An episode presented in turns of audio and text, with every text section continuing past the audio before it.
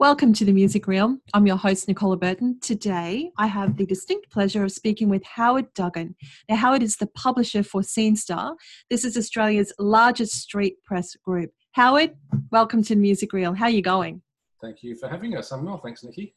Well, you started, you were the founder of Scene Magazine in 1993, is that correct? It was. It was Scene Magazine in Brisbane. And if memory serves, we were the very last street press title on the bandwagon. There were already two in Brisbane and three in New South Wales and two, possibly more in Victoria. Yeah, so we were the last guys in. We started in 1990, and those early 90s with the street press, I think we really built Brisbane's industry based on this entire ecosystem working together. And when you look back for you for 27 years, you've seen some incredible changes in this industry, haven't you? Well, yeah, both in media and in music. I mean, the while, while people on stage entertaining crowds hasn't changed, and the uh, the venues haven't changed, the, the music business itself has changed dramatically. Yes. Record companies and labels falling off a cliff and then being resurrected right in the face of the digital revolution. And, and media, well, that's just completely different now. All the TV millionaires are genuinely dead, um, and the Packers can't get rid of them quick enough. And then printers had a, a, very long question mark over it for goodness knows how long. And then everyone tried to get themselves a website, including us. And that was looking great for about five years. And some silly money changed hands to acquire those websites. And then social media came along and ripped all of those advertising dollars. And it's still going crazy. It's incredible. So let's, here we are, 2020 in this lockdown that none of us would ever have predicted. So let's start with your lockdown story. How did the lockdowns impact what you're doing with scenestr? Well, lockdown was crazy for everybody. My, my lockdown story is that in early March, I was in Adelaide. So I'm talking to you from Brisbane, that's where I'm headquartered. I was in Adelaide for Fringe and WOMADelaide, and I was having meetings and coronavirus was just sort of headlines overseas. Um, Fringe was packed out. They did record crowds. This is the last week of Fringe too. And two weeks later, uh, I was back in Brisbane and cleaning out my office. So all that happened in two weeks. The first week was watching advertising agencies and, you know, um, tastemakers being trendy and, and moving out. and then uh, everyone moved out the following week, and our advertising dried up overnight in five days. We were working on Melbourne Comedy Festival editions, Sydney Comedy Festival editions, uh, all those front covers, all the tours attached to them, that all disappeared in seven days. Uh, how did we pivot? Is that what you said, or, or, what did we do? Yeah, just like I, I can't believe that that happened to you in seven days. At fast. Yeah. yeah.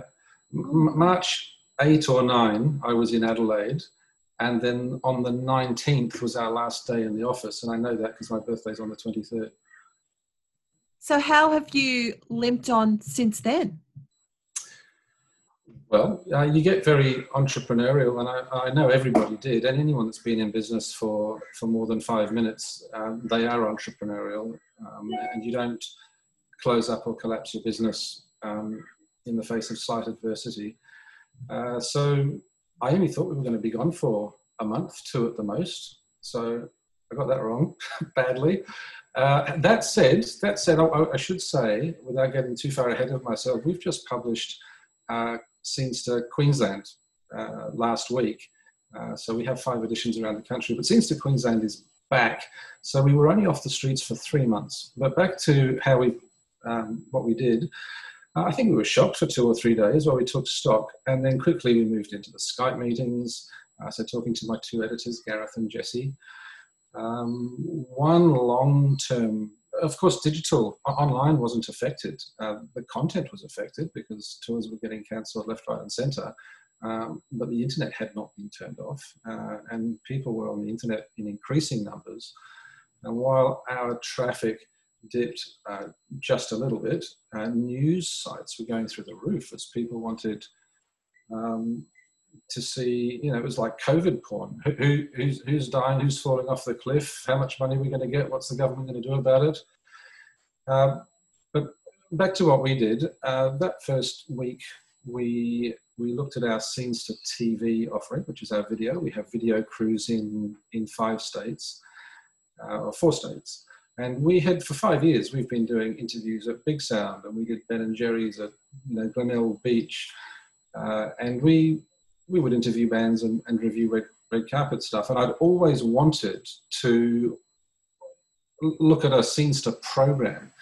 So we we took that opportunity to you know mobilize those film crews, and the Blender was born, uh, which is a 20 minute program we put out every couple of weeks, uh, which is a wrap from around the country as best we can. We're reviewing videos, of course, digital age. Uh, we skyped we've skyped in Holland, in London, in New York. So we've spoken to a whole heap of music artists. So we're enjoying that. That hasn't been monetized yet.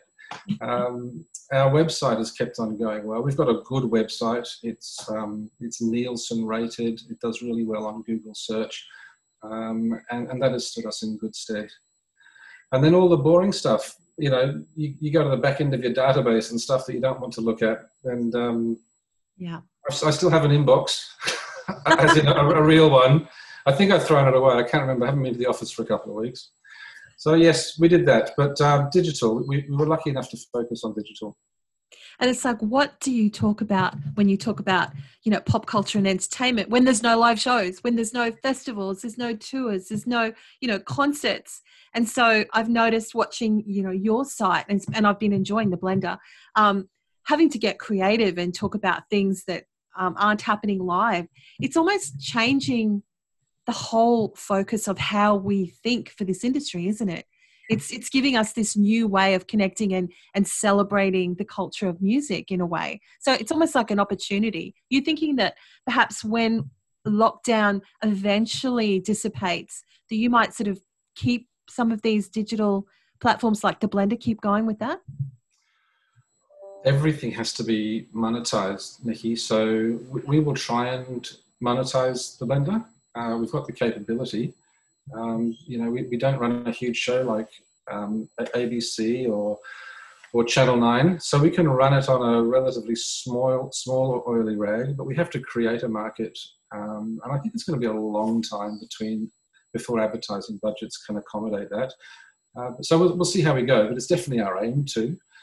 Uh, as for you know watching the the market, the thing with media is it doesn't necessarily lead a um, an audience. It, it more reflects it. So although media sometimes likes to think that it's uh, telling everyone what to think and what to do. The truth is, we're reflecting back to our audience, whether it's four wheel drives or men's health.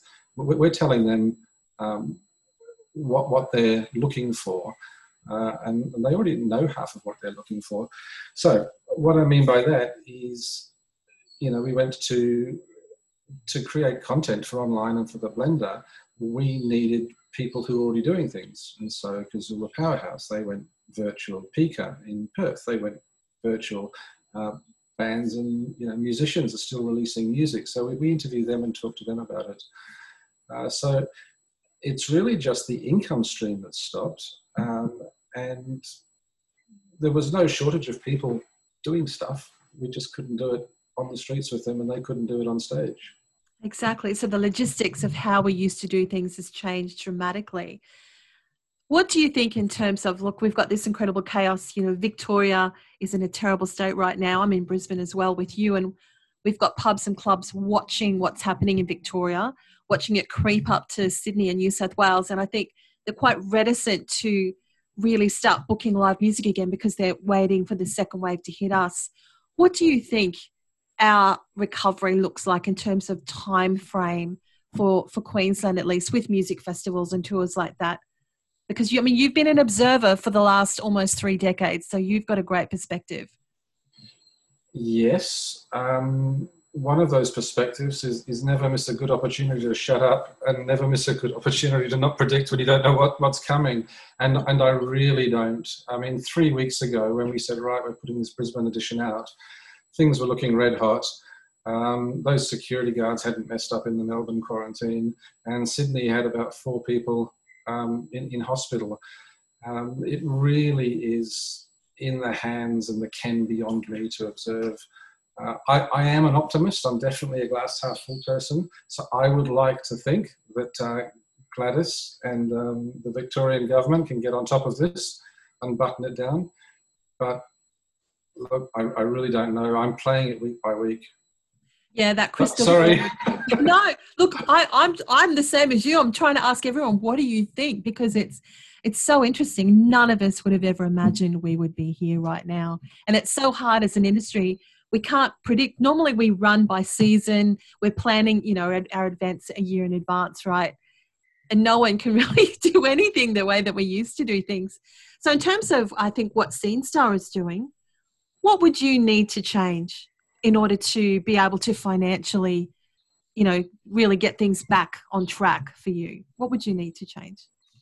Well, with, with government support, we are not going backwards. So, with today's announcement or, this week's announcement, um, we're now making sure that we don't go backwards when the when the support is is stepped back, and I welcome that from a, a global citizen perspective.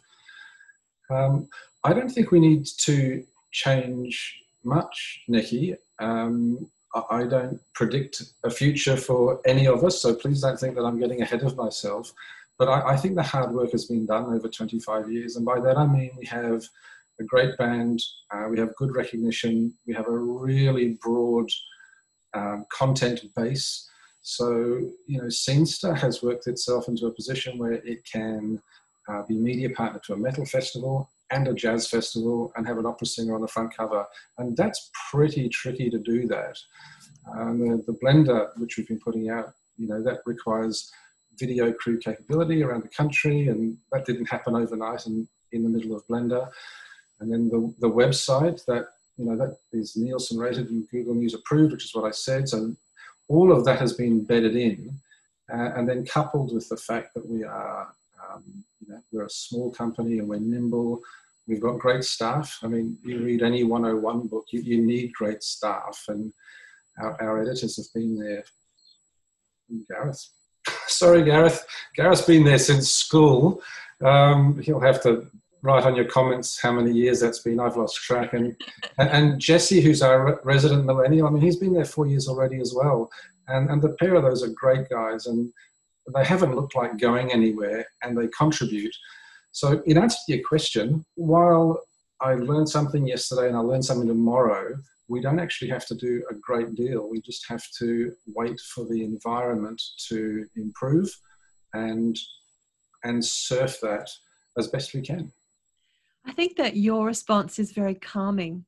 It's very centered and it's it's a good one to hear because there's so much panic out there and I think you're right you can't change anything and you just keep moving forward like that without actually doing anything too crazy because it could be a race to the bottom otherwise. Um, and i think it is the key is to keep your head keep doing what you're doing. Um, i guess it's a time it's an opportunity to perhaps you know re- reimagine what things could be like recreate. But i think you're right. Yeah just sort of it's like steady as you go seems seems to be your motto Yes, and with the grace and humbleness to know that we wouldn't have been able to be in this position without the external support.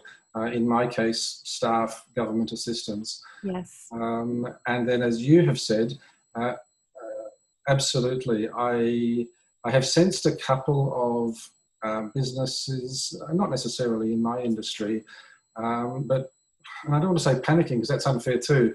But uh, scrambling is probably active scrambling, looking for solutions that just aren't there. Mm-hmm. Yeah, because we're the same. So we've got great staff. We turned 30 last Friday. Michael's been with us for 17 years. He's suffered with us for 17 years. And, you know, we are so lucky with the people we've got. And we're the same. It's just steady as she goes.